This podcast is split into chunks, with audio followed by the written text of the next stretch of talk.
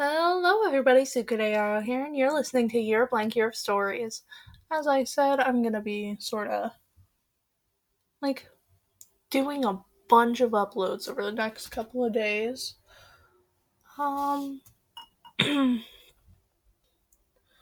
let's think. Do I have anything I can talk about? Hmm, not really. Um, I fell down. I fell down some stairs today. So it was sort of funny. So my mom had left a box on the stairs, and it was dark. So I didn't expect there to be a box, and I slipped on the box and fell down a couple stairs. And my parents just heard a thud, and they were like, "What was that?" And my dad was like, "Probably some boxes that you left on the stairs." And my mom turned on the light and just saw me like splayed on a couple stairs and was like, Are you okay? And I'm like, Yeah, there was a box here that I slipped on. And my dad was like, Well, that's when you should have turned the light on. And I was like, Well, I didn't expect there to be a box. So it was a moment. My toes hurt. Um, moral of the story don't fall downstairs, I guess. I mean, it's not the first time I've fallen down or upstairs. Who just messaged? Dang!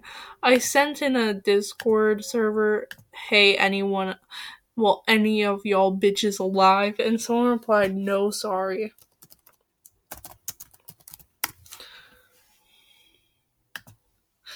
I mean, like, mood, but still. Anyway.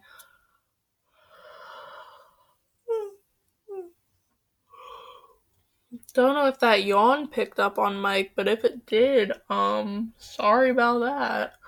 Um,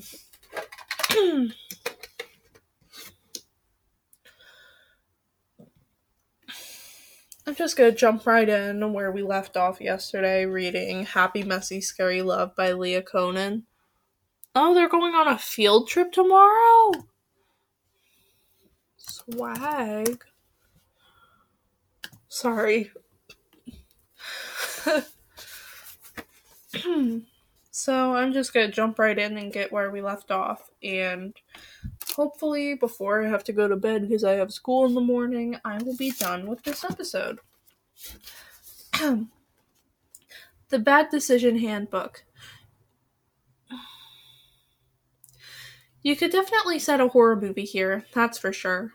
I gaze out the window of my room, just after 11 a.m., the third morning of my Catskills summer, and all I can see is trees and the light trickle of the stream that borders our property. The cottage is small, only two bedrooms plus the attic. One you reach, one you reach by a drive that winds in the shape of a snake. It's got green slats on the outside and all sorts of wood on the inside, uneven planks on the floor, rough hewn beams on the ceilings. Last summer, I did my best to make this room mine, adding horror movie posters, knickknacks I picked up in town, and two coats of purple paint, which came out darker than I intended and only served to, to up the creep factor, which I secretly kind of love, despite my mom's attempts to get me to brighten it up with a lighter accent wall. If the horror movie were actually set here, a group of friends would arrive for vacation, or a reunion, or a weekend far away from their parents if they're teens, or their regular lives if they're in their 30s, or what have you. Only, and here's the kicker, there would be a deranged killer, either look, lurking in the woods, Friday the 13th, or maybe even inside, among the people who've gathered here, the invitation. Or maybe there's not a human killer. Maybe there's a body snatcher deep in the forest, just waiting to take over one of the cabin's inhabitants. Honeymoon. Or perhaps there are flesh eating demons gearing up for their rise from the ground. The evil dead. Sometimes you'd even get them all a mixed bag of horror movie tropes wrapped up into one delicious pa- package the cabin in the woods. Of course, here there are no monsters like that. Here there is only one presence casting shadows over me, the screenplay that's still waiting to be written. Even though I told myself I'd write every moment I could up here, yes, yesterday and the day before didn't exactly go as planned. I traded writing time for helping my parents get the house in order and accompanying accompanying them to antique stores, finishing off each night with horror movies that skip endless, endlessly given the slow internet. But today I'm going to change that. I have to. Groggy but determined to get in at least one line before noon, I open up my laptop and load my screenplay. The first thing I do is cut the mess of words I practically vomited onto the screen the day I submitted my NYU application, moving them to another document. I'll deal with that cluster later. For now, I'm starting back on the only thing that's even remotely decent the first page. Interior cabin. Day. The cursor blinks mnemonically at me. A challenge. I rest my hands on the keyboard, ready to go, but my fingers tense up. I glance to the title of my screenplay, at the top of the page in capital letters The Bad Decision Handbook. My stomach feels weighty as a brick, and my eyes beg me to return to sleeping. The idea is there. In my head, the idea is there in my head a satirical horror, playing off all the bad decisions characters typically make in horror movies. But actually writing it, that's a different story. The longest cohesive thing I've ever written is an essay on Emily Brontë. It was eight pages, double spaced, and filled halfway up with Heathcliff. Heathcliff quotes. Right now, walking out to the backyard, digging my own grave, and carving up a headstone that says she wanted to be a writer one day seems easier than typing even a single word into this damn document. I should be able to do this, do what every other writer, in history has done, and use my time away from it all to create something worthwhile. The whole Stephen King up in Maine thing. I stare at the cursor. Problem is, I'm not Stephen King. The blank page makes me feel frozen, like in one of those dreams where you can't move, or in a horror movie where the quaking main character knows that the killer is just around the corner. But they, for whatever inane reason, stand there, stock still, refusing to run. Or a Dracula audition, lines erased from my brain. I slam my laptop shut, push it aside, and get out of bed. Morning, sleepyhead, my dad says as I walk into the kitchen, looking up from his iPad. He and my mom are sitting at the round walnut table, drinking coffee and taking in the view of the mountains from the front window, like they always do. The mountain air has got you sleeping, hasn't it?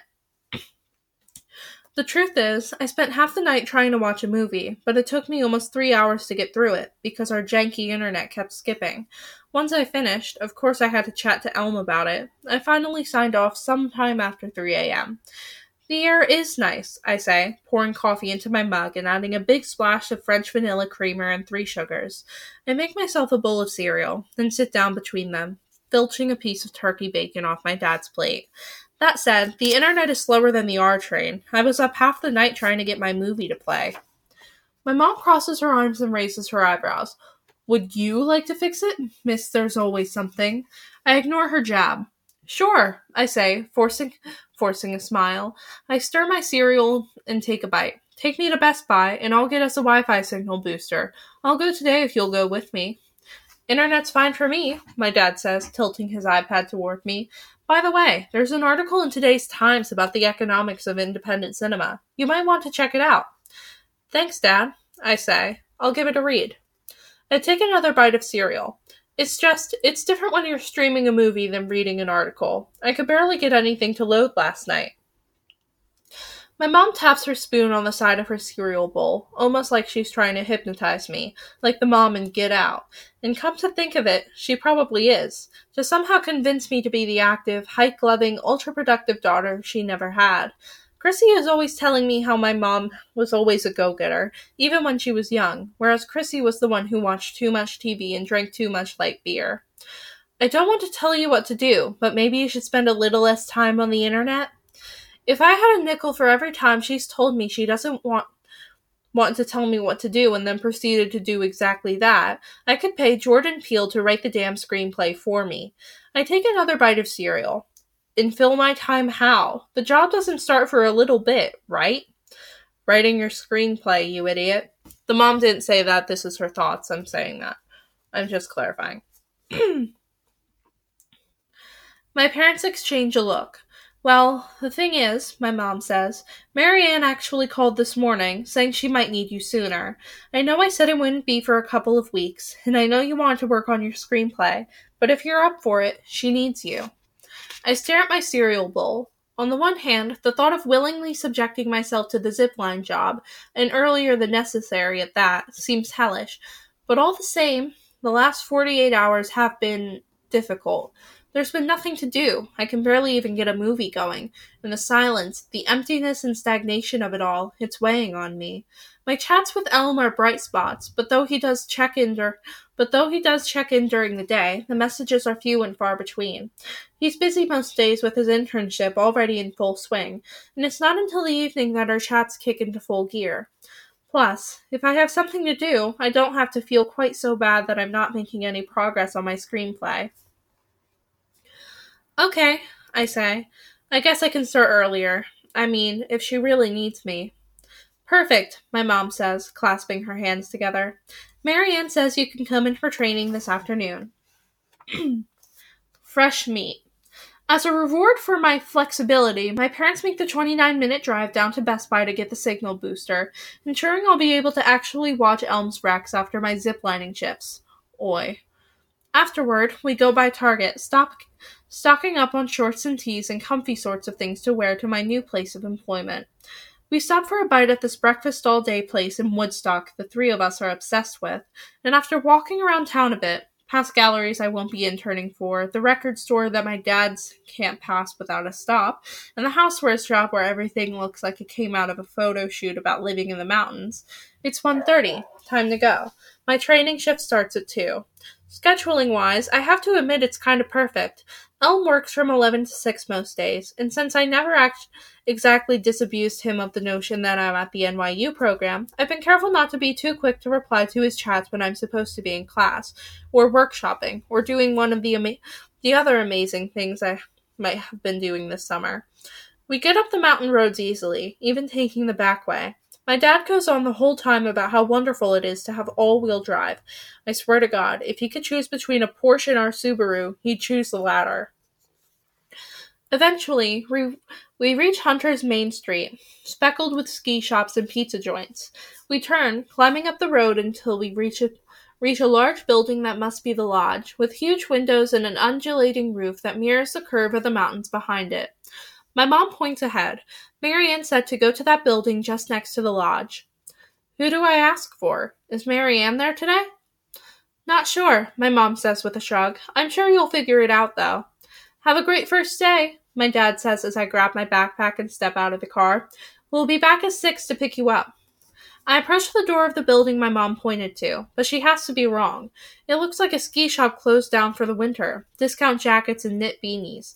I turn back, scanning the parking lot, but our but the Subaru is already gone. I pull out my phone. Two, it's 201. Shit. I walk to the left, toward the lodge, but the buildings are similarly empty. 203. Double shit. Here I am, already late for my first shift of a job my mom got me as a favor.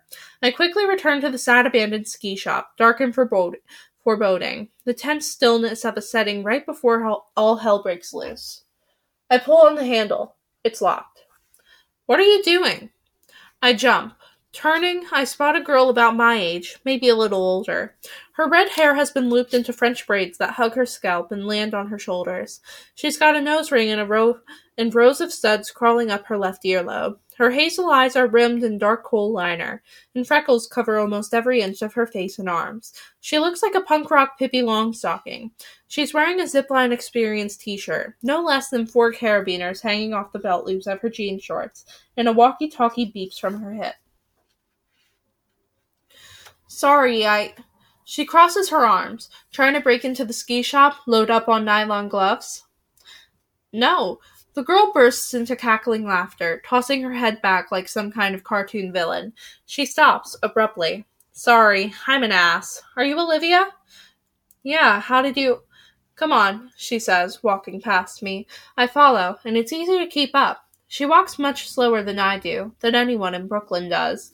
You're looking for the check in office, right? I think so.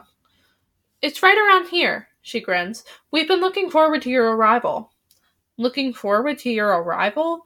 I half want to tell her that she sounds like the bad guy in a movie. I mean, come on. That's the kind of line I'd find way too cheesy to ever put in a script, given that it's basically dripping with impending peril. The kind of line that would have popped into my head anyway and paralyzed me with writer's block. Er, you have? I ask as we round the corner, approach a door with a sign above. Zip line check in here. Of course we have, the girl continues. Apart from one new guy, it's the same exact crew as last summer, and we're desperate for fresh meat. Fresh meat. There she goes again. It would be fun to set a horror movie at a zipline course, come to think of it. So many options. Some Sasquatch style monster living up in the mountains, or a maniacal killer sabotaging the safety equipment, or everyone trapped in the abandoned ski lodge, doors locked, wondering who the killer could be. That's what Elm would do if he were going to ride it. There'd be some accident on the course. They'd be gathered in the lodge. The power would go out and the doors would lock from the inside, and only then would they realize that the accident hadn't been an accident at all, that the killer lurked among them, wearing the same zipline experience t shirt and carabiners as everyone else. The girl pauses outside the door. I'm Steinway, by the way, she says. Steinway? It's my last name, like the piano, which I also play. She tosses her head back in laughter again. Oh boy, you already think I'm way too much. I shake my head. No, not at all. She smiles and opens the door.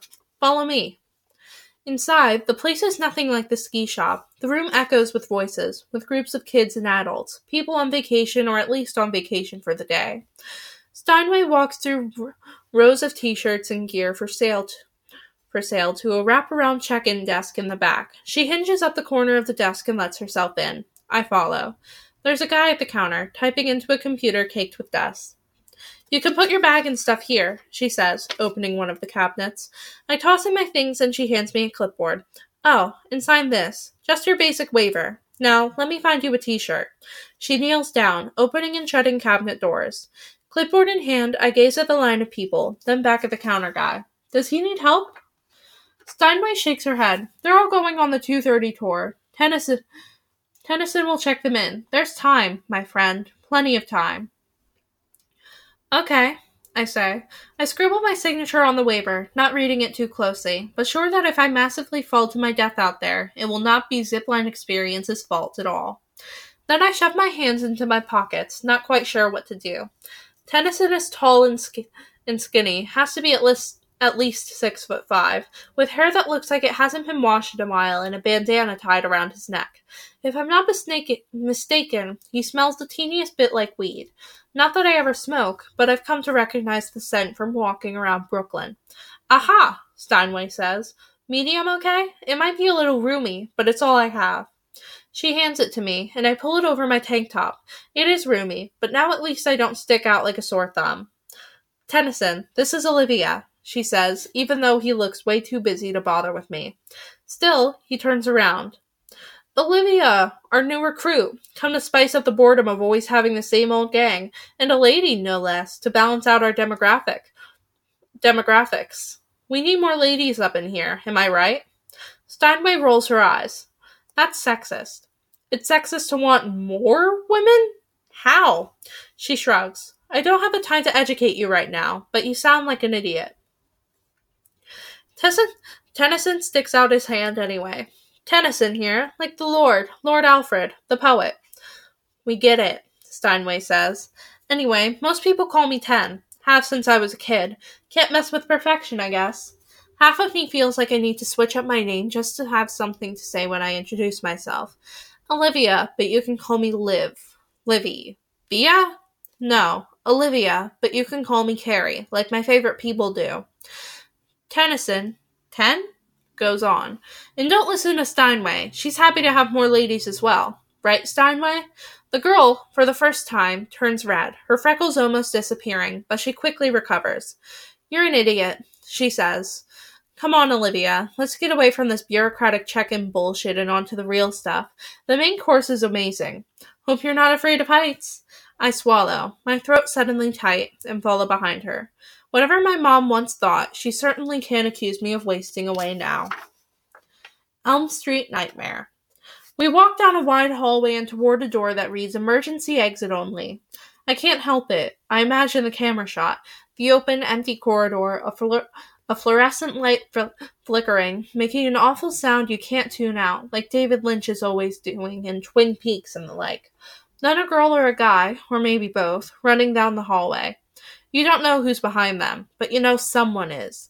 Hell, maybe that's the way I open the screenplay. Not with them arriving at a cabin, not with my bullshit line about monsters in Shadow Lake, but with them running down a cavernous hallway, the viewer dying to know how in the world they got there, and me knowing, me discovering along the way. All in media res, like my English teacher was always going on about. Who knows? Maybe I'll even add a character who plays the piano, someone friendly and easygoing, but with a little bit of a secret you don't find out until later. I feel a tingle in my fingers, the tingle I always get when I have a good idea. Steinway walks toward the door and pushes. Nothing happens. No sound at all. The sign no more than a weak deterrent for visitors trying to use the wrong door. Immediately, we're back into the daylight. God, it's freaking beautiful. Out here, you can't see any buildings, only mountains. But it's not like the mountains you see from our house, all far away and in the distance, etched into the horizon like a painting. This is different. The mountains are right here, demanding to be noticed, to be appreciated. Ski lifts run lazily, carting people up the mountain. In front of us, some sort of rope course rope course tower looms, kids playing on it, their laughter spilling down like droplets of water. The sun is high, and the sky is oh so blue, and it feels like it's crazy, but it feels like when I wandered down to the East River on my own to look at all of me all of Manhattan's Manhattan stretched before me. Like it's not the middle of nowhere. It's the middle of everything. I remember this feeling last summer when we first got to the house. Got the house. Only I'd been so distracted by the NYU drama this year, it's like I totally forgot about it. You have to excuse Tennyson, Steinway says. I swear to God, it's like he's never been around a bi girl before. I shake my head. That's what he meant? Kind of offensive, no? Steinway adjusts her braids. He doesn't mean to be a dick, really or else I've grown numb to numb to it. But yeah, totally inappropriate. You get used to it, I guess. I swear he thinks one of these days I'm going to tell him he's the tall stoner I've always been dreaming of. I laugh, and Steinway presses a button on her walkie. Steinway to Jake. Come in, Jake. There's a grumble of static and then a beep. Go ahead, go ahead, Steinway. Hold 230 for newbie. Headed skyward for FF. Over. Roger that. Over. Steinway presses another button. Over and out. I stare at her as we keep walking, more than a little impressed. She somehow managed to make this whole thing sound like some sort of covert op. Skyward is that? I point to the ski lift about 50 yards ahead. Deductive reasoning, Steinway says. Good. FF? First flight. Well, first flight here, for training, to be more precise. Anyway, you don't have to use the lingo. It just helps us pass the time. You've worked at a zipline place before, right? I shake my head. She walks towards the rope toward the rope tower, but again her gait is slow and easy, like there's no rush, no rush at all, even if Jake, whoever he is, is holding the group for us. Or summer camp or anything? Nuh-uh. She pauses and turns, one hand on her hip. But you've been to summer camp, done the whole zipline thing, right? I scratch at the back of my neck. The sun, so majestic, suddenly feels too bright, like I can't keep any secrets. Or maybe it's Steinway, who doesn't seem like she has much of a tolerance for bullshit, like she could see right through it. Not exactly. I'm not from around here. I live in Brooklyn. She laughs. How did you get this job anyway? Now it's my turn to blush. Nepotism. Steinway bursts into, into that cackling laughter once again. Oh my god, I love you already. I feel that tingle in my fingers again, but this time it's not because I've had a mini breakthrough on the screenplay that will never be. It's the same tingle I got when I first met Katie, when we found ourselves in the cafeteria cafeteria at Xaverian High. Two of the only two of the only new people new to the whole parochial school thing. We were public school girls, all through middle school, PS 170 and PS 185 respectively. We didn't come from the same schools everyone else did. Meeting Katie was like finding an ally, someone who gives you that feeling, like they can see you, really see you, for who you are. It's the feeling I get every time I hang out with Chrissy, and the feeling I get when I talk to Elm. Sometimes, all you want in the world is to be seen like that. Sometimes, it feels impossibly hard. My mom knows Marianne, the owner, I say, from way back when, I guess. I haven't even met her. She's great, Steinway says. Everyone's great. Even Tennyson, when he's not being an idiot. She points up the rope up to the rope tower. Alright, so since you're not an experienced guide or whatever, you'll most likely be running the check in desk like Tennyson is today, but you'll sometimes be in charge of supervising Ropeland, our name for the tower. It's mainly for kids who aren't tall enough to do the zip line. There will always be one of us up there actually leading them through it. That guy up there is Joe. He helps out here occasionally.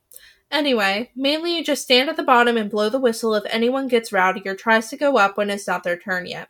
Occasionally, one of the instructors might need your help with something, but for the most part, you just chill. Got it? I feel a tickle of relief in my stomach, so I won't be up on some platform in the middle of a forest, sending people flying into the air. I can handle this. I can definitely handle this. I gaze up at the tower, about as tall as a small apartment building.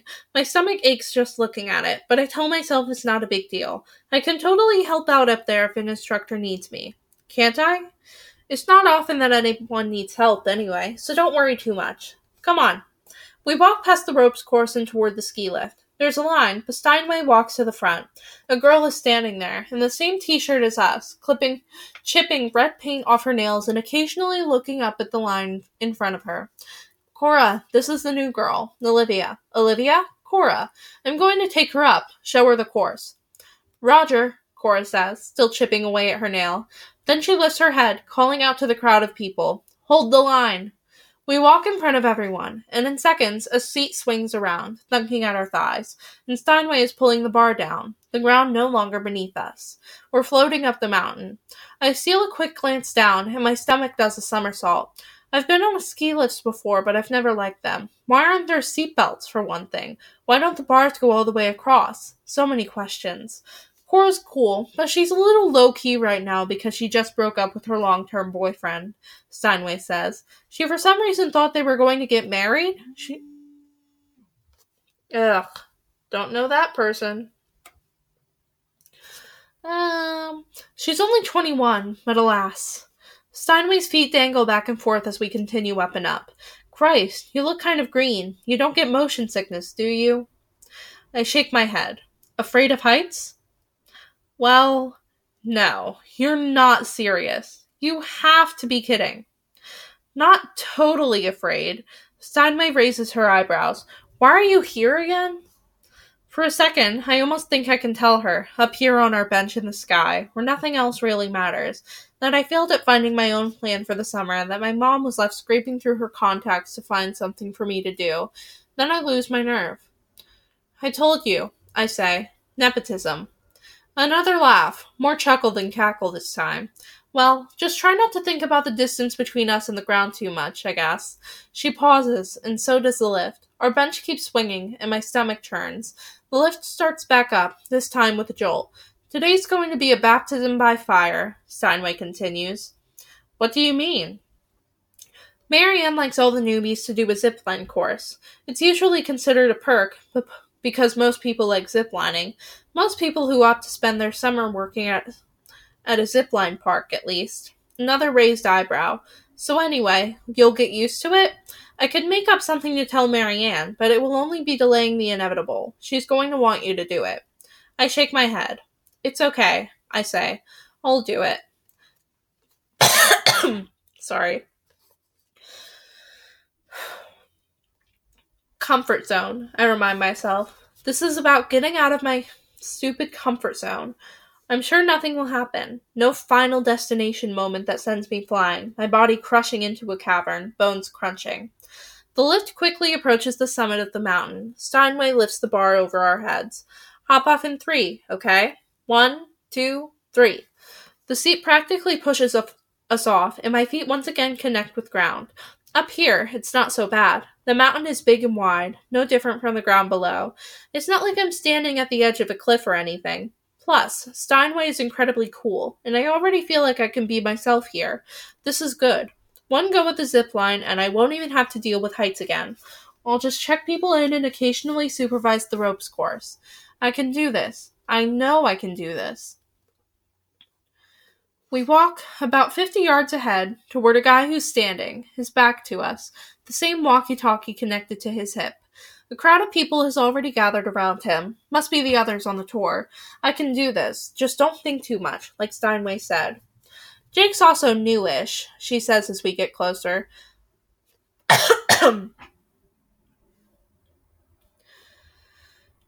I'm going to take the lift back down, but he can get you all set up for the tour. You'll be going with the 230 group. Jake, she calls as we reach him. This is Olivia. She's going to do the 230 with you. From the back, I can see that he's tall, shoulders wide, hair curly and unkempt. He turns, and I stop, frozen to the spot, my heart beating wildly. The curly hair, the eyes, wide and kind and familiar, taking me in. Me, who he doesn't recognize, who he wouldn't recognize, couldn't recognize. I very much recognize him. Hi, Olivia, he says. Welcome. He sticks out his hand. I stick out mine, too. Hi, I manage, though my head is spinning, my brain struggling to compute, to comprehend. Jake, the guy I'm looking at, the guy who's going to lead me on a tour through the trees. Jake is Elm.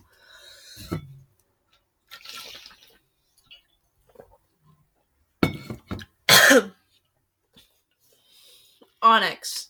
You're asking me to go out on my own, jump headfirst into the great unknown with a psychopathic serial serial killer on the loose? Isn't that a bad decision? Jimmy. Exactly. The bad dis- from the Bad Decision Handbook by O Knight.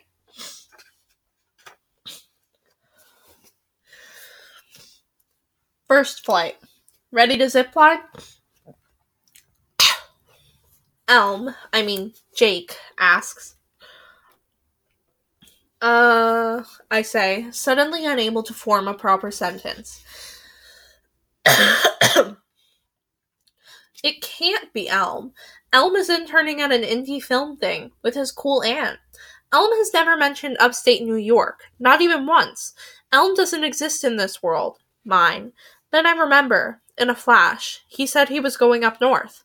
Still, it can't be. North is huge, like 10 states at least. Maybe Canada. Even upstate New York is a ma- is massive, filled with so many places that aren't here. And he never talked about ziplining, only his internship. I racked my brain, trying to remember exactly what the photo looked like, desperate to pull up Reddit on my phone and check. But I can't. Even if that weren't rude as fuck. My phone's not on me. It's back at the at the check-in office in my backpack in the cabinet. Don't worry about her, Steinway says. She hasn't ziplined before. She's just a little nervous. Never ziplined and working at a ziplining company? I love it. Elm Jake says. Right? Steinway says. Bold, this one. Steinway turns to me. I'm going to go help Tennyson with the next round of check-ins. You should be finished by 4.30. Come back down and find me when you're done. Yeah, she can show you the rest of the ropes, Jake says. A pause and then Steinway laughs, elbowing him lightly in the ribs. Dude, any more dad jokes and I'm going to start calling you Freddy again. Jake shakes his head, but laughs along with her, and Steinway turns to me. Anyway, you good? I nod, even though I'm not good. Not at all. I thought I'd do one or two zip lines, but two hours worth? The prospect is terrifying. Not to mention, if Elm Jake is really both Elm and Jake, no, I tell myself. He can't be. It's not possible. Elm is toiling away at some film collective somewhere. Vermont, maybe. Elm is placing elaborate Starbucks orders for indie directors, carrying cardboard trays of paper cups. Elm is not the guy standing in front of me, waiting for me to answer Steinway's question. Of course, I'm great, I say, laying it on a little thick. Steinway narrows her eyes, maybe too thick. Er, I'll come find you when I'm done. I tell her, my face going hot. Perf, she says, then turns on her heel and saunters away.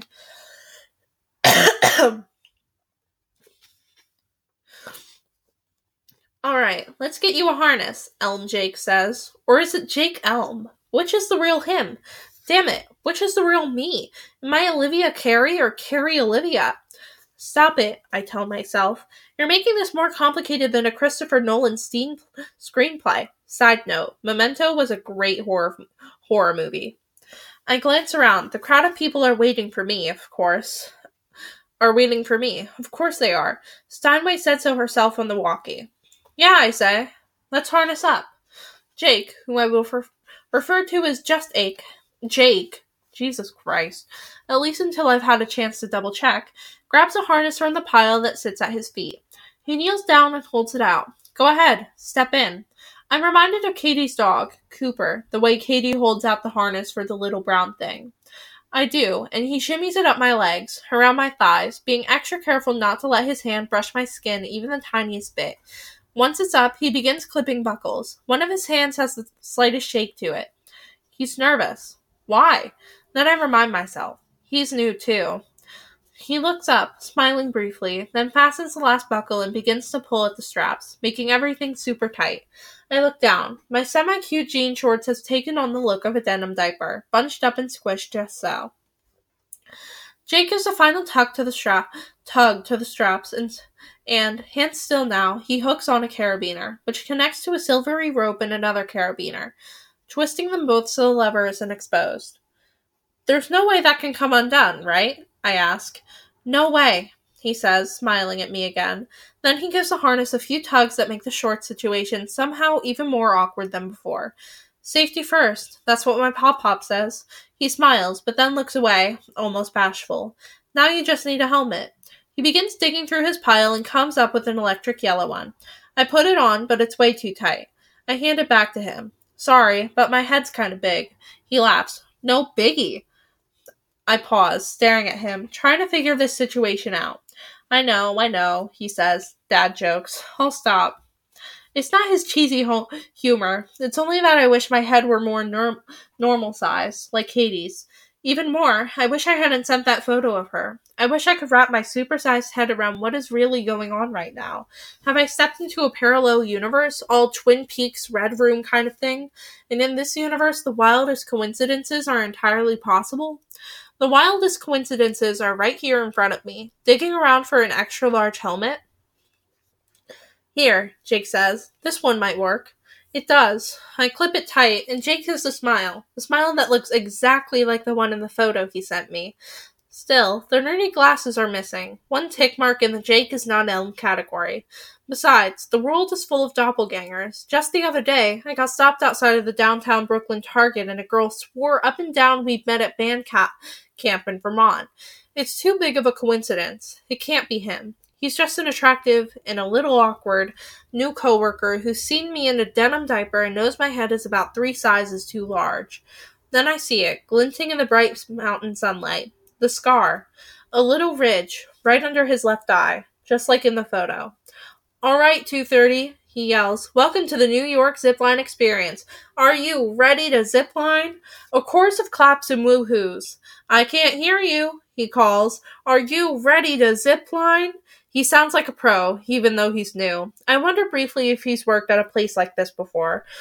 The chorus grows louder, and I make my way to the side.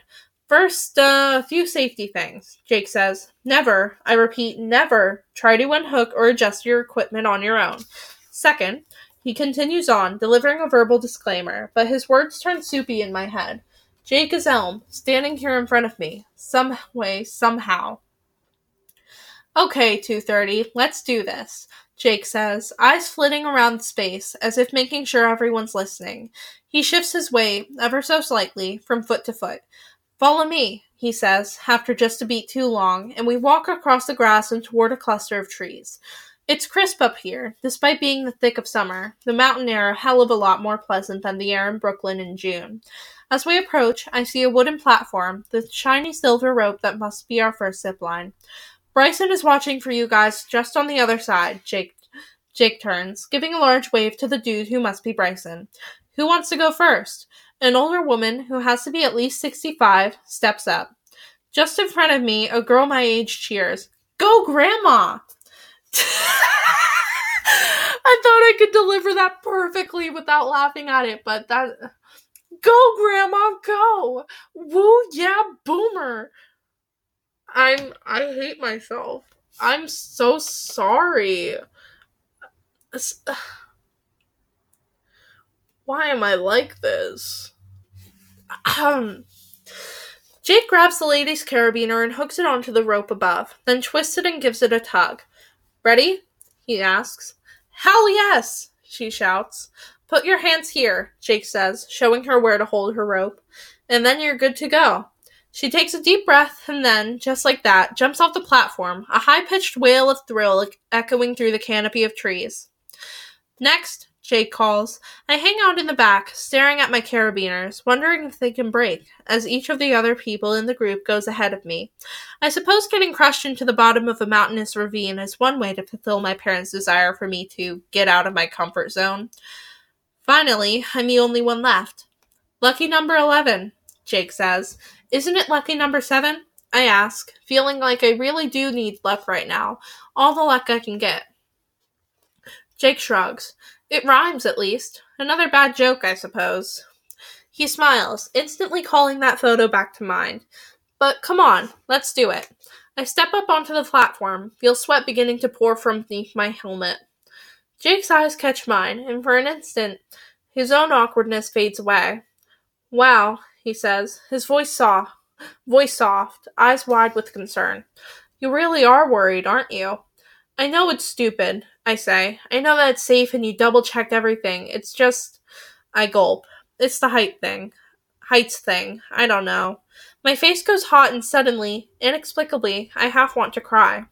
Here I am, the girl who watches horror movies on the reg, sees women and men fight back against their attackers, outsmart their killers, face down their biggest fears, and yet I can't even get on a zip line, one that a grandmother just did, no problem at all. Hey, Jake says, putting his hand on my arm, my skin turning warm at his touch. Hey, you're shaking. It's okay. I know. He holds me steady. No, I mean, it's okay to be scared. This is going to sound stupid, and I can't believe I'm even telling you this, but I used to be deathly afraid of the dark. I laugh weakly. When you were five? His hand drops down from my arm, and he stares at the ground. When I was 14, he said sheepish, sheepishly. I almost had a panic attack when the lights went out at a middle school dance. You're messing with me, I say. He looks up then. I wish. I guess you should never be a movie theater usher then. He laughs. And I guess you shouldn't work at a zipline company. Oops, too late. We both laugh then. It won't be as bad as you're imagining, he says. Besides, I only sleep with a nightlight like one out of two nights these days. I burst out laughing. Hey, I landed one, he says. You did. He tilts his head to the side. Are you okay to do this? I nod. I can try. All you've got to do is step off that platform. The equipment does the rest. Okay, I say. Here, he says, or if it's not too weird, take my hand. I do, and it's warm and we walk up to the platform together. And it's so strange because I've been talking with him for months, and I felt like I knew him so well. But in a weird way, it's like none of it compares to us holding hands right now. How much you can learn about someone in just one touch. Don't look down, he says, only up. He gives my hand a squeeze, and I squeeze back, and for a second, I feel only safety, because he's here with me. Ready? He asks when we've neared the edge. I'm going to stop forcing you to hold my hand now, but I'll be right behind you. I don't want to do it. I want to turn around and take the ski lift down, tell anyone who will listen that I'm quitting on the spot.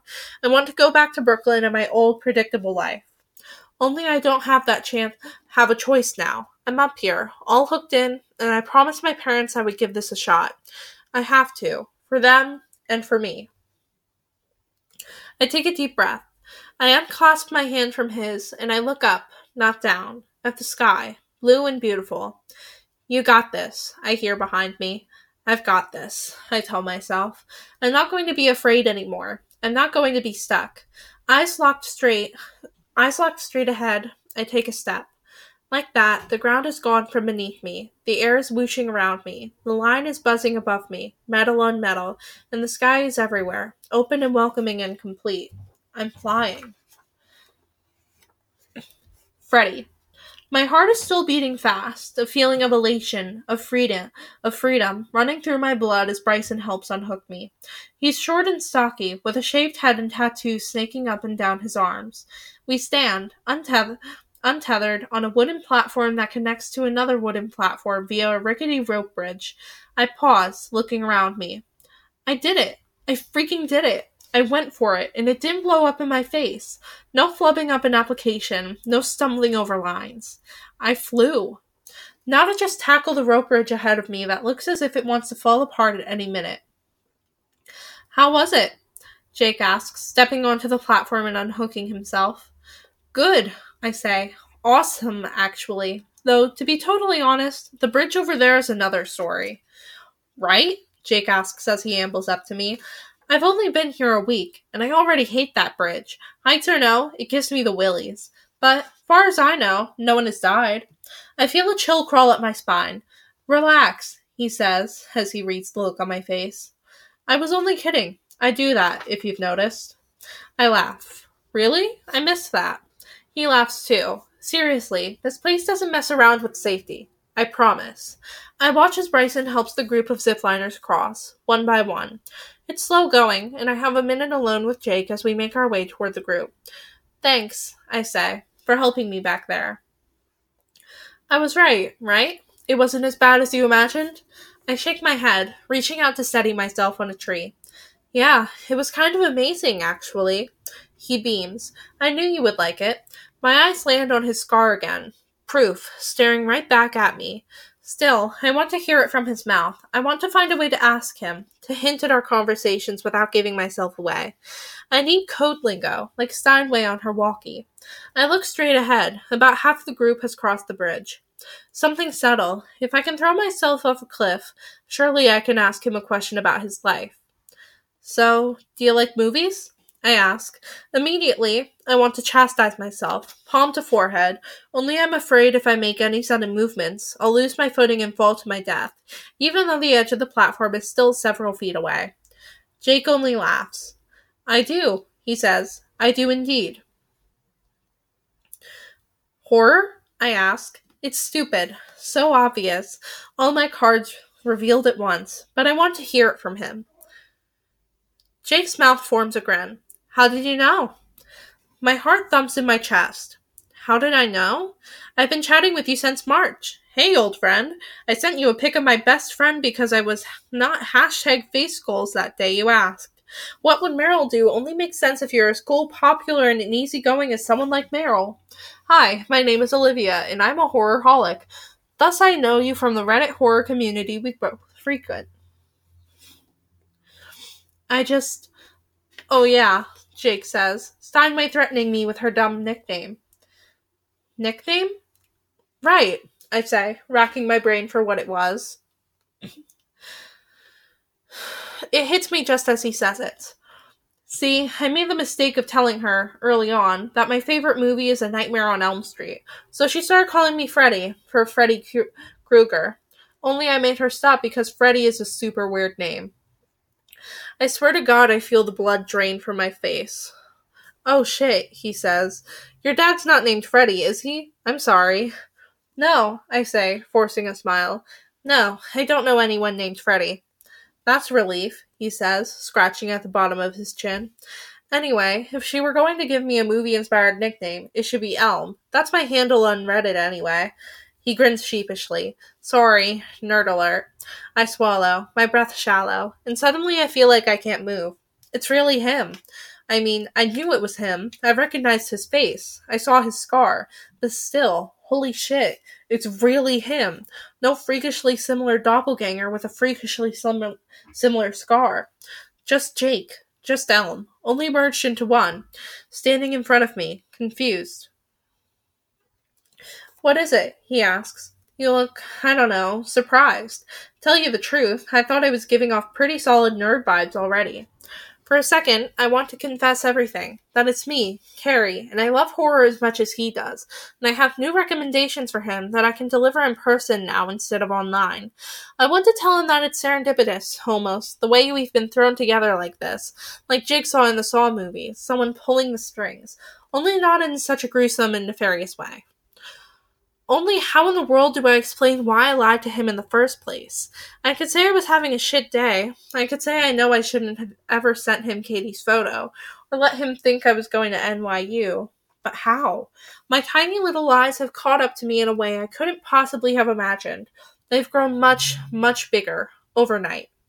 Come on, you guys, Bryson calls from the other side of the bridge, the whole group having crossed while I stood here trying to figure out what the hell to say to Jake.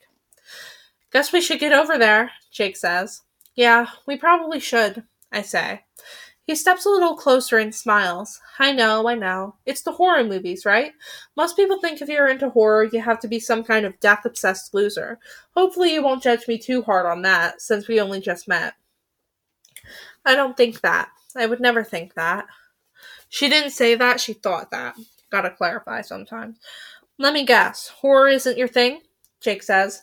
It's cool. Promise. A lot of people aren't into it. My breath catches in my throat. I want to tell him, to tell him everything. But I feel so high from jumping off that zip line, from something finally working out. I don't want this good feeling to come crashing down. I'm scared to reveal even a hint of the truth, lest he figures it all out. I make a staff decision, just like I did jumping off that cliff. Only this time, I double down. Nah, I force it out, my heart already aching at the lie. Horror's not really my thing. Why? Bro! Bro!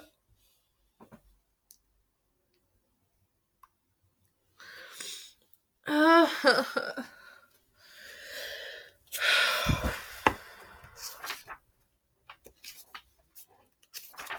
hang on, I'm just checking something.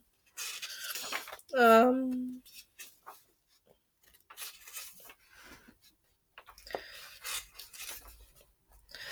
Okay. Um I'm gonna finish this tomorrow. Which won't be the same episode for you, but you know. Just have a be sometimes.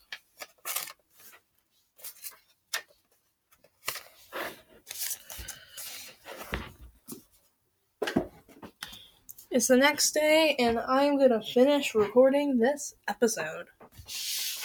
Well, same episode for you, but for me, next day. So, I've said this so many times, why do I still feel the need to clarify? the Bad Decision Handbook, Part 2.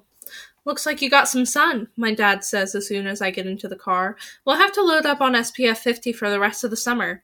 My mom, meanwhile, is just staring at me. No bullshit, as usual. How was it? She's not speaking this, she's thinking it. Well, Mom, I've begun living a double life. See, the boy I've been secretly messaging and chatting with for months, but haven't told you about because it was too embarrassing, is inexplicably working here too. So now I have to pretend I'm someone I'm not so he doesn't realize I felt too crappy about myself to send him a photo. I'm officially a catfisher now. Yay! Won't be featured on a Netflix documentary any day now.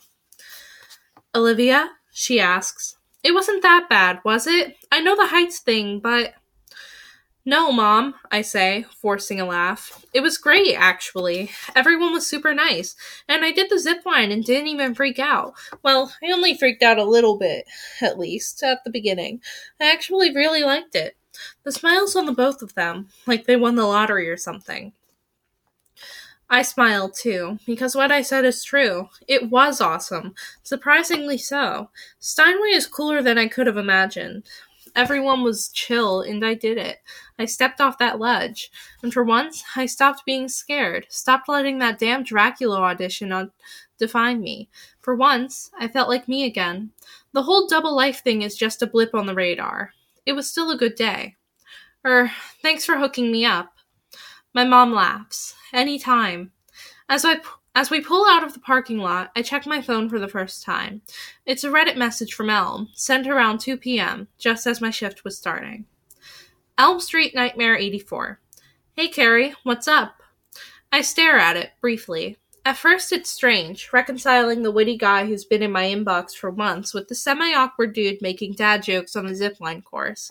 And then, all at once, it's not. Queen of the quizzically terrifying, justice of jump scares, all that. He's the same guy, cheesy humor and all, only his humor plays better on the internet, just like mine does. I want to write him back, talk to him like I always do, but instead, I tap out of the message. Even though I'm safely in the car, it feels too risky to respond right here, as if he'll somehow know the geogra- geographic location of my response. So I shoved the phone deep into my backpack, into a zippered pocket, as if I could shut it all away. On the way home, we stop at the German sausage and meat place my parents like to hit up when we grill outside. We take a number, and women in traditional dresses fill paper bags with bratwurst, kielbasa, and smoked pork ribs. Back at our house, Dad lights up the Weber, Weber, Weber, Weber, Weber. I don't know. I don't know. Grill we keep in the we keep in the yard, and for a couple of hours, I put today's parallel universe weirdness out of my mind.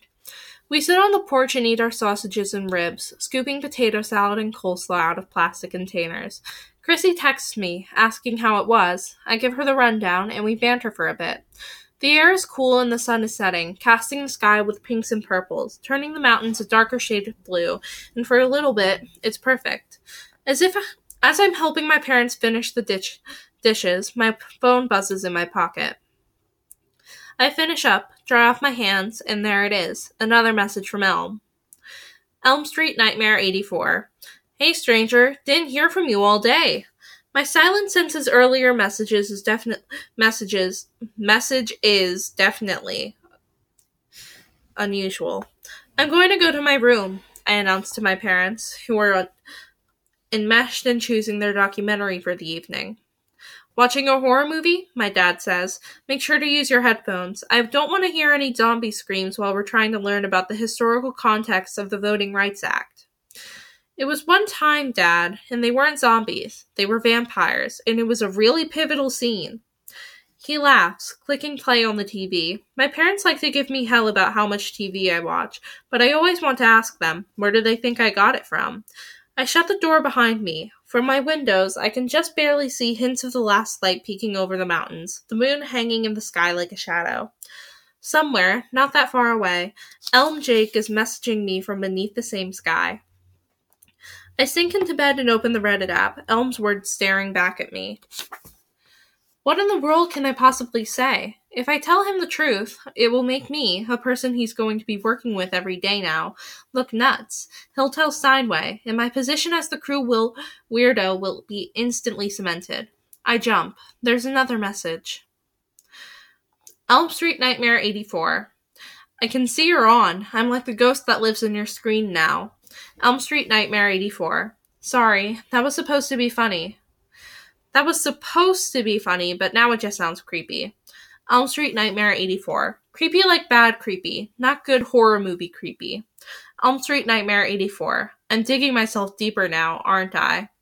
I can't watch him struggle anymore. Carrie's Revenge uh, 01.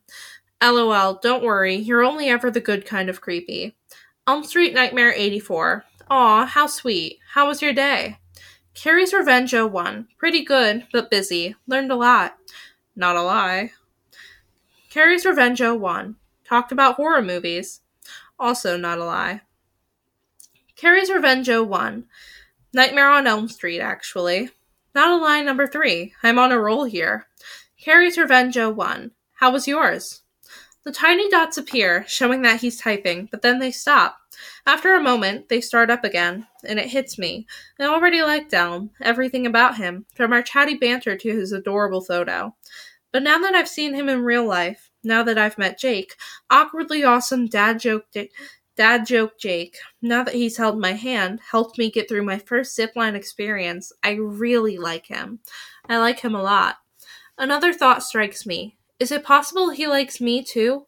Was there something there when he held me by the arm, calming me down, when his hand laced through mine, leading me to the edge of the cliff? Could he grow to like Olivia as much as he likes Carrie? The dots pick up again, and I want so badly for him to mention me, Olivia, the new girl he met at work, wanting a hint, even so tiny that he felt some kind of spark too.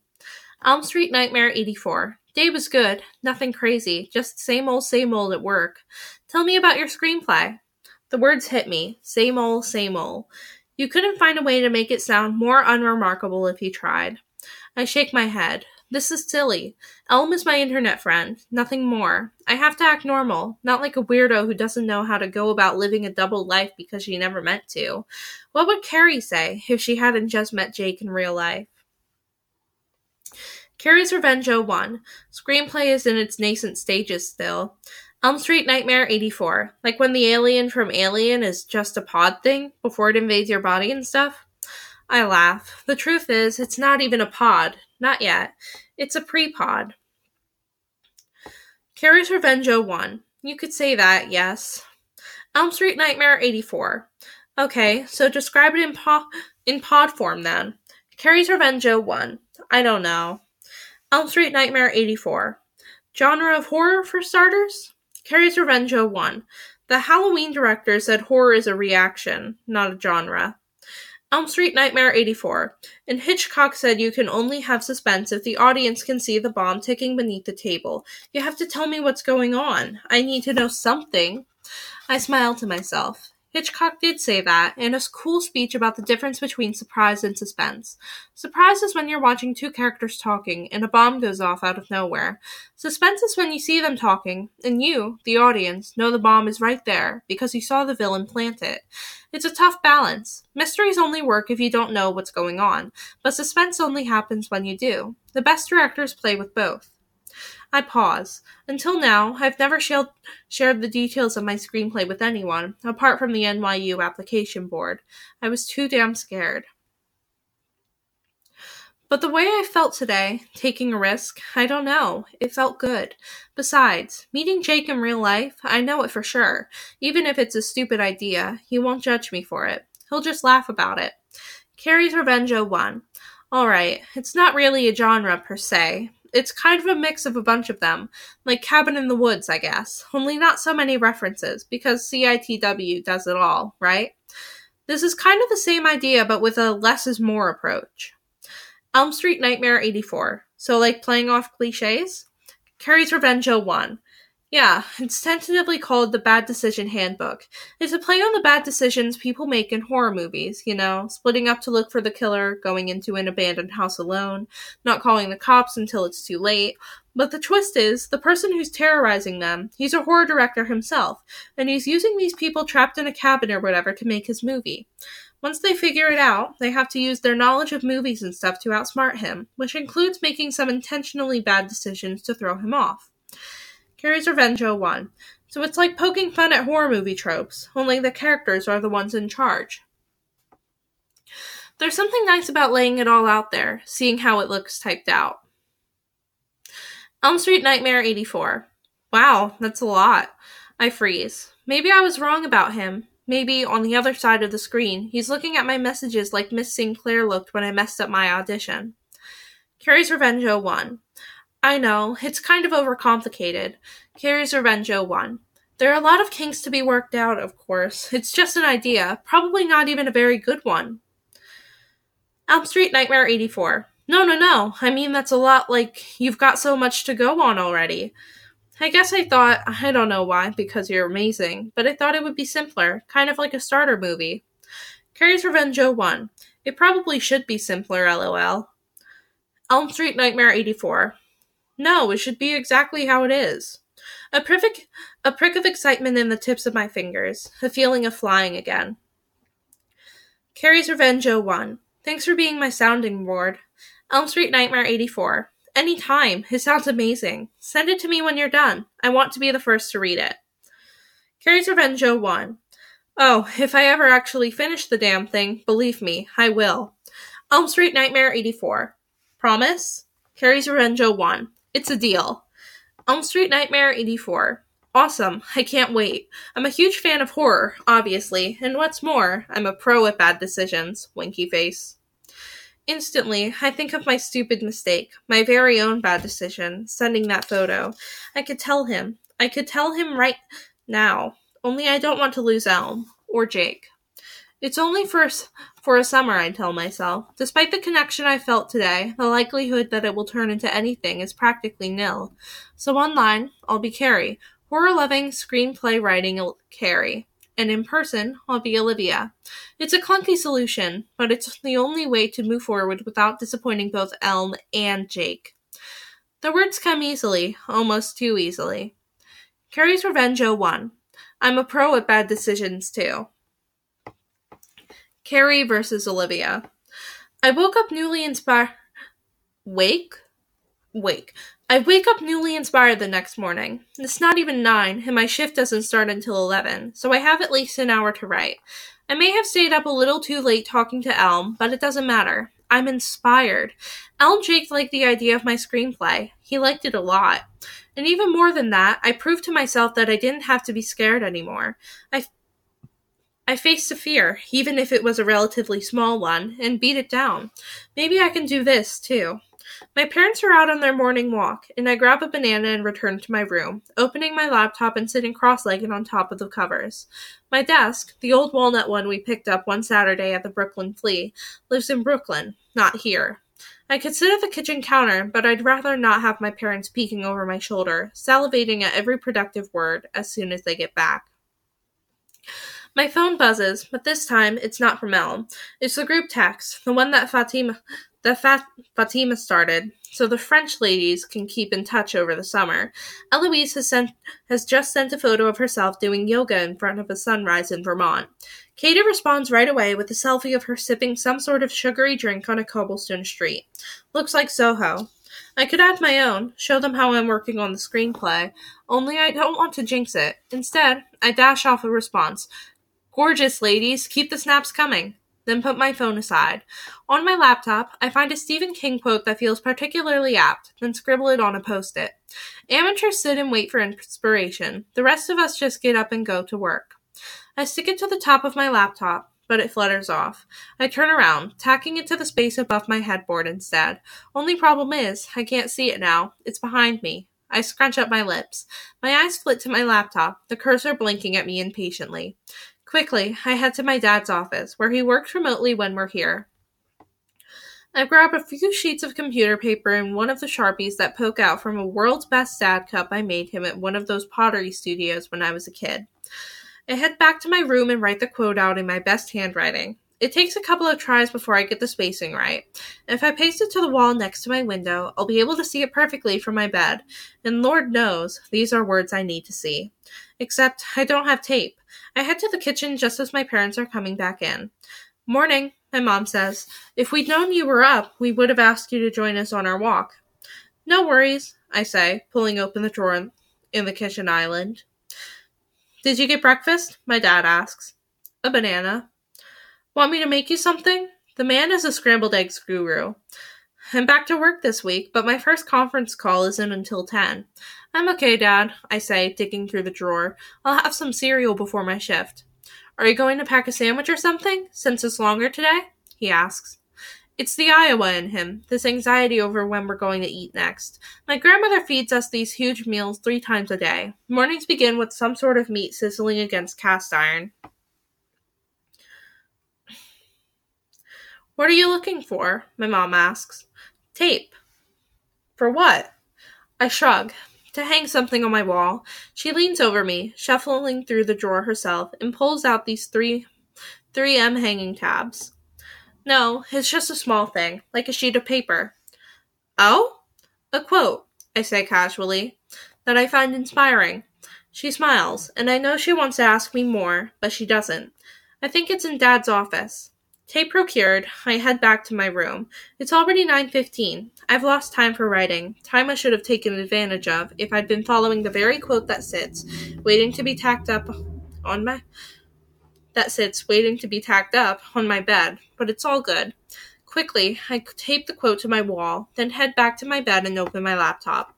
I still have 45 minutes before I have to start getting ready and pack my lunch. I stare at the blank page, but the words won't come. The cursor blinks at me, my very own demon. I grab my phone and tap out of the, out of the ch- text chain and into Reddit. I start a new chat to Elm. Carrie's Revenge 01. Real talk. I think I'm going to write a screenplay about a writer who can't write to save her life.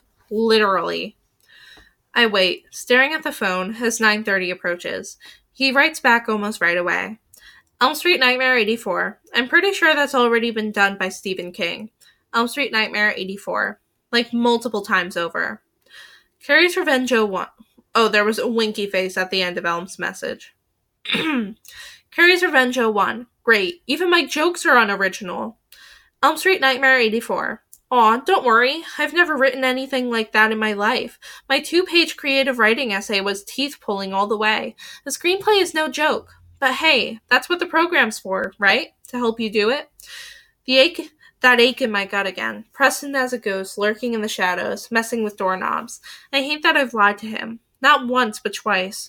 But if I fess up and tell him I'm not at the program, he'll want to know what I'm doing. Obviously, I can't tell him that. I'll have to make up another excuse, because if he knows I'm in his proximity, he might want to meet up. No, he'll definitely want to meet, and then he'll know that Carrie is Olivia. I'm split in two, like the supervillain in Split, the M. Night Sh- Shyamalan? Shyamalan? Ah. movie I actually liked. Only that guy was split in 24. Wait a damn minute. That movie? No! We don't talk about Split. Well, we're being forced to, but Instead, I'm Carrie, a girl who hasn't been honest about where she is and what she's doing. And Olivia, a girl who told Jake that she doesn't even like horror movies. But that's what I've decided, because the other alternative, disappointing Jake, I don't like at all. I stare at the screen. I need to say something. He types first. Elm Street Nightmare 84. I know it's scary, but I know you can do this. I feel it, like I did yesterday, the warmth of his encouragement, deep in my gut. Carrie's Revenge 01. Thanks. Okay, signing off to get back to it. I return to my Google Doc. I know I can do this, so long as I stop getting in my own way. After all, yesterday, I jumped headfirst into the great unknown, just like that. I pause, because I kind of like that line. I'm not sure where it goes, how it fits, but I know I like it. I hit the return key a few times, making space on the page, and for the first time in ages, I write cliffhanger. Ooh. Didn't expect to end on like a pseudo cliffhanger, but that's sort of fun that I did. so that is the end of this episode. I could record more tonight, but do I really want to? We'll see how it pans out. Who cares? This episode is done. Hang on, hang on, hang on. Um I've written out a tentative outro that I want to start trying to do every episode and see how it runs. But before I do that, there's some like closing housekeeping that I've got to do. So I forgot to mention this last episode, but I finally figured out how to put the Instagram account into the link tree, so the link tree will now be in the description of each episode so that you can go check that out and also check out the alternative sources for listening to the podcast.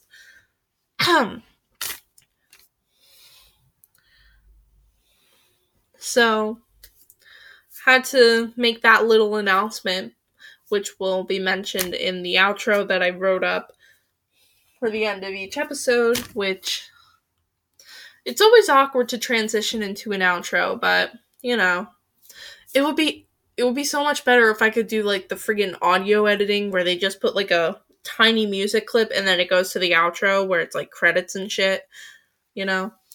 But thank you for listening. If you enjoyed this episode, no, no, I'm not gonna do that yet. Actually, that can wait until next episode because I have to start doing the friggin' rate, review, and subscribe stuff, like have to start like if I want a more structured outro, I gotta start saying that. But I can't handle that tonight. I don't want to start doing that tonight, so I'm not.